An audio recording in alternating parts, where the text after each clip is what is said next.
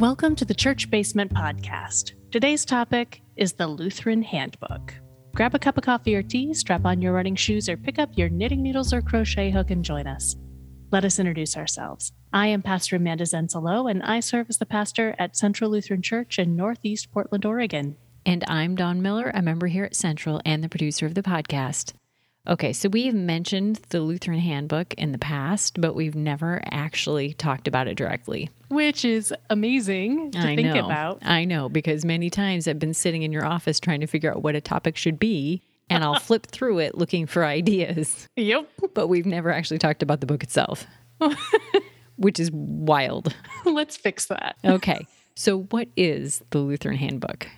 It is a cheeky little publication put out by Augsburg Fortress. Okay. And it came out, oh heavens, maybe more than a decade ago, as part of the Here We Stand curriculum for confirmation. Okay. The same place where you can get those fabulous Here I Stand socks? Different, actually. Okay. So the Here I Stand socks come from old lutheran dot com, okay, if they still have them. But the Winking Luther Lutheran Handbook comes from Augsburg Fortress. And I think other places, you can get it other places now. But originally, it's an Augsburg Fortress publication. And Augsburg Fortress is a direct publishing house for the E L C A? Correct. Okay. It is our denomination's publishing house.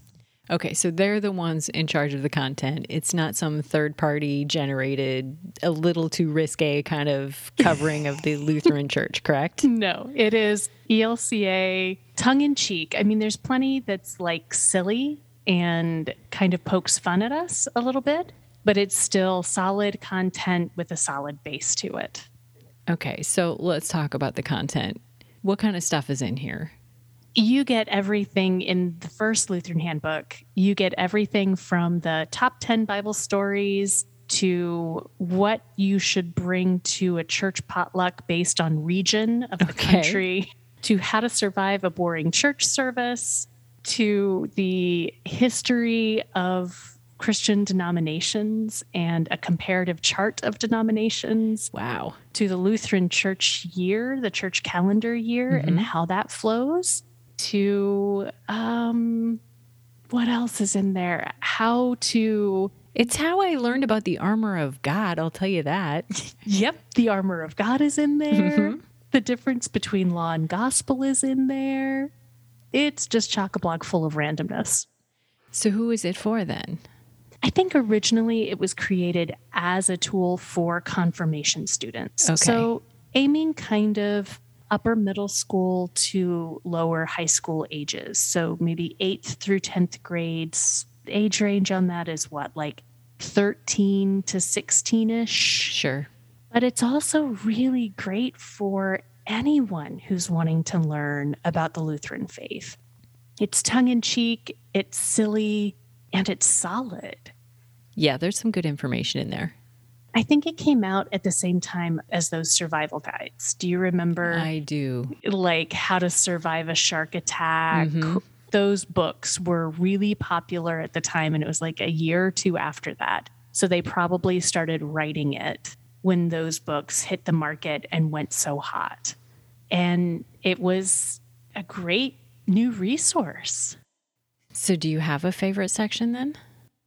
I have used lots of different pieces of it in various different ways across the years. I think it really depends on what you're trying to teach and what you're trying to get at. Like if you're working with someone who thinks that church is stodgy and boring and that people who are at church have no sense of humor, then yeah, I totally bring out the what to bring to a Lutheran potluck based on region. Mm-hmm. Because it's hilarious. It's like, you know, your filler is going to be cream of something and your meat is going to be ground beef in this region and tofu in California. Mm-hmm. And it totally mocks us all in a silly and lighthearted kind of a way. It also helps you know that in the Midwest, they're going to call it hot dish, but in the East Coast, they're going to call it casserole. Mm-hmm. And it, it just pokes fun. So I'll use that to kind of break the ice and help kids and new Christians sure. feel less intimidated. And then we start looking at the meaty portions, like the comparative religion chart. Because when we look at the comparative religion chart, particularly for newer Christians, I'm talking adults who are coming to faith and are curious, and maybe they do or maybe they don't know the difference between the flavors of Christianity. It really helps to look at, there's two resources in this book. There's the comparative religions, where it kind of gives you a little bit of information about each one and basic concepts that we hold. It helps explain the difference between Missouri Synod and E L C A and Wisconsin Synod as well, so the different kinds of Lutherans get explained. It also shows a timeline and a history breakdown of how the church split and came back together.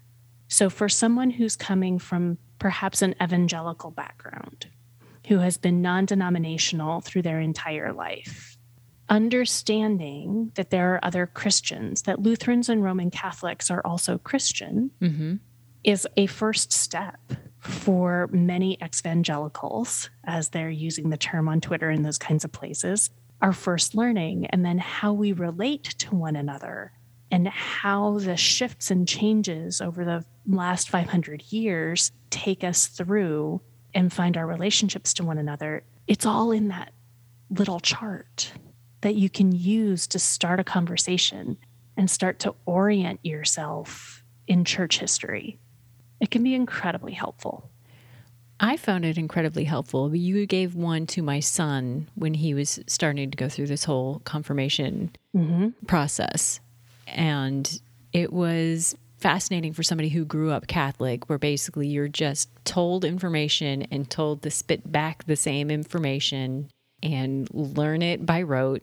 To see something that has a much more lighthearted look at stuff was was wonderful as a difference in how the approach can be to religion from denomination to denomination.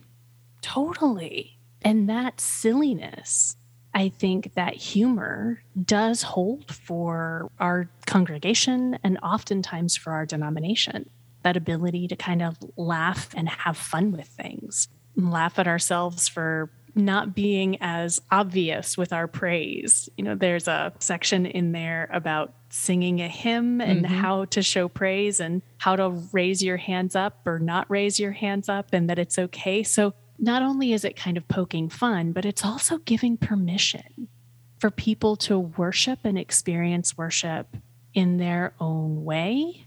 And for people like myself and yourself, mm-hmm. we come from outside of the tradition. Mm-hmm. And we didn't grow up in this. And so there are parts of this also that help those who are from outside of the tradition learn what some of the inside jokes are. Mm-hmm. I think it might explain what lutefisk is. Which, especially if you're in the Midwest, is very helpful information. Right? And like, it's little pieces where sometimes the culture of Lutheranism that can get tied into German heritage or tied into Scandinavian heritage and can start to be closed off to those who don't know the history. Mm-hmm. The book kind of makes fun of that, but also teaches what that is and the base of it. So for myself, I know that learning those jokes and learning those kinds of, you know, oh, lutefisk, it's the piece of cod that passes all understanding, and learning that it is cod that has been soaked in lye mm-hmm. and was a staple food for, is it, see, this is where I get in trouble, Norwegians or Swedes? Just go with Scandinavians. I'm not going to be able to correct you because I didn't grow up with it either. But I will tell you this. If you have a choice between lutefisk and lefse, pick the lefse every time.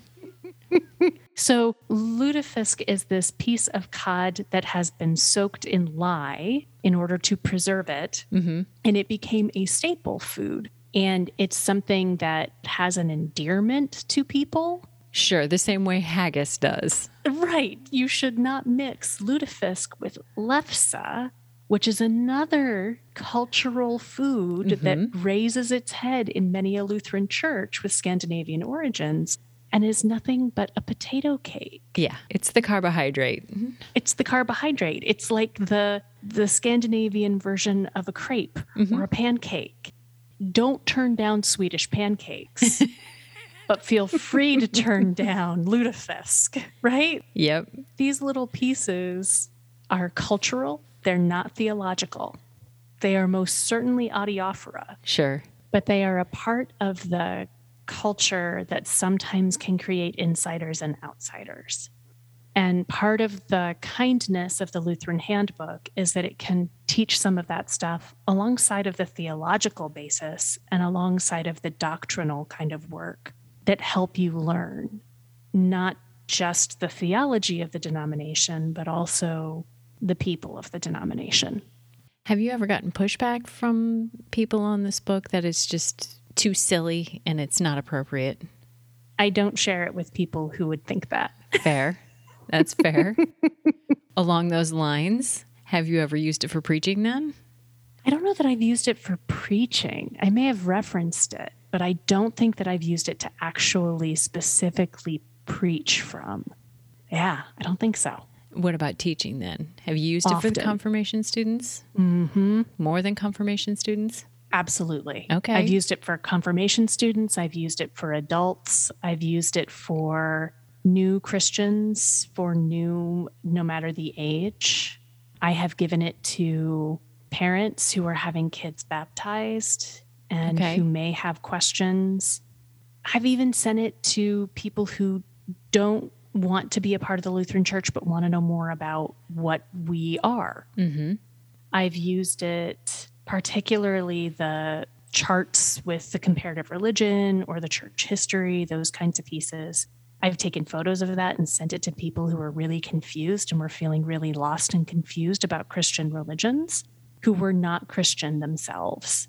So some of that material is super well laid out and accessible, which is a great treasure. Nice. Do you know if it's changed in the number of years that it's been published? Not that I know of.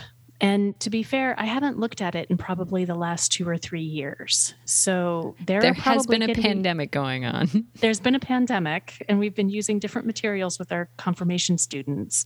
And so I haven't looked at it in the last couple of years. So there may be pieces of it that would not hold up over the recent like anti-racism work that we've sure. been doing and the shift in languages around dark and light. There may be pieces of this that when we look at it again are so culturally insensitive that we wouldn't publish it now as it is. And I think that there are pieces of it that have still some sticking power, and I would be curious to go back and take a look at what are those resources that stick, and what are those resources that instead of saying, well, this is accurate and good, we could say, here's how we can learn from this. See how it's using the language in this way. Well, in the last five years, we have begun to shift it in this way and use that as a teaching opportunity to recognize theological language, cultural language, all of those things are shifting very rapidly right now. Mm-hmm. And publications are not going to keep up. And so instead of just throwing out the entire book, I would want to work with students, no matter the age, to say, how can we look at this book, apply our critique, and learn our lessons from it, understanding that anything that gets to publication, like something that's published this year started four years ago. Sure.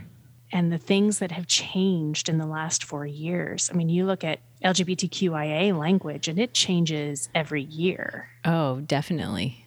And so how to keep up with it or how to access a resource for what it is and critique it for where it could grow or what we can learn from it. All of that would hold true with this book. So you think it's useful enough that you'd like to see it continue to grow or at least be adapted? I would still recommend it to folks, I think. I mean, I feel confident enough in it mm-hmm. that I would recommend it to folks with the caveat that it's now dated. Sure. And there may well be pieces in it that we would look at now and say, ooh, and then could engage in a strong conversation about what that says about the denomination and where we're growing or where we're not. Interesting. Yeah, I would still recommend it. Okay, so what I particularly love about this book is, in addition to things like how to avoid getting burned at the stake, you also have, as you were saying, these fabulous nuggets of how to console someone and how to mm-hmm. cope with loss and grief. Mm-hmm. It really is, if you have a chance to find one, flip through one, a fascinating mix of a little bit of everything. There is something for everyone in this book. Totally. And there's another one that's like the Lutheran Handbook for Pastors. Really? That takes things and goes a little deeper. Okay. And starts to talk about things like, what is the difference between an alb and a chasuble? What is a mitre and a crozier? And does all kinds of taking things one more step. And I'm guessing that's something that you have to know where to get, or you have to be ordained to find? No, it's on Augsburg. Anybody can pick it up. Okay. I have one in my office if people want to peruse it. Okay, that's going to lead me to my last question. And I have an idea of how you're going to answer this.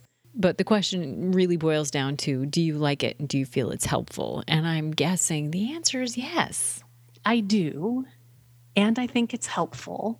And as with any resource that is more than two to three years old, we should always look at it, understanding that there may be pieces that we shift and change mm-hmm. as time, knowledge, understanding shifts and changes. Now, how do you reconcile that with the Bible itself and going back and looking at versions of the Bible? Do you go back and revisit which version you're reading in church the same way you should something like the Lutheran Handbook, or not so much? That is a great question. And perhaps that's a deep enough question to take that to another podcast episode. Okay, fair enough. Let me think on that, and let's take that to another episode. Well, stay tuned, listener. And on that note, thank you very much, Pastor Amanda, for taking the time to help us learn a little more about the Lutheran Handbook. I look forward to sitting down with you another week on another topic. As do I, and thank you all for listening along. If you have a favorite section of the Lutheran Handbook that you would like to share with us, feel free to drop a message to us on Facebook on the post, or send us an email at podcast at central portland dot org.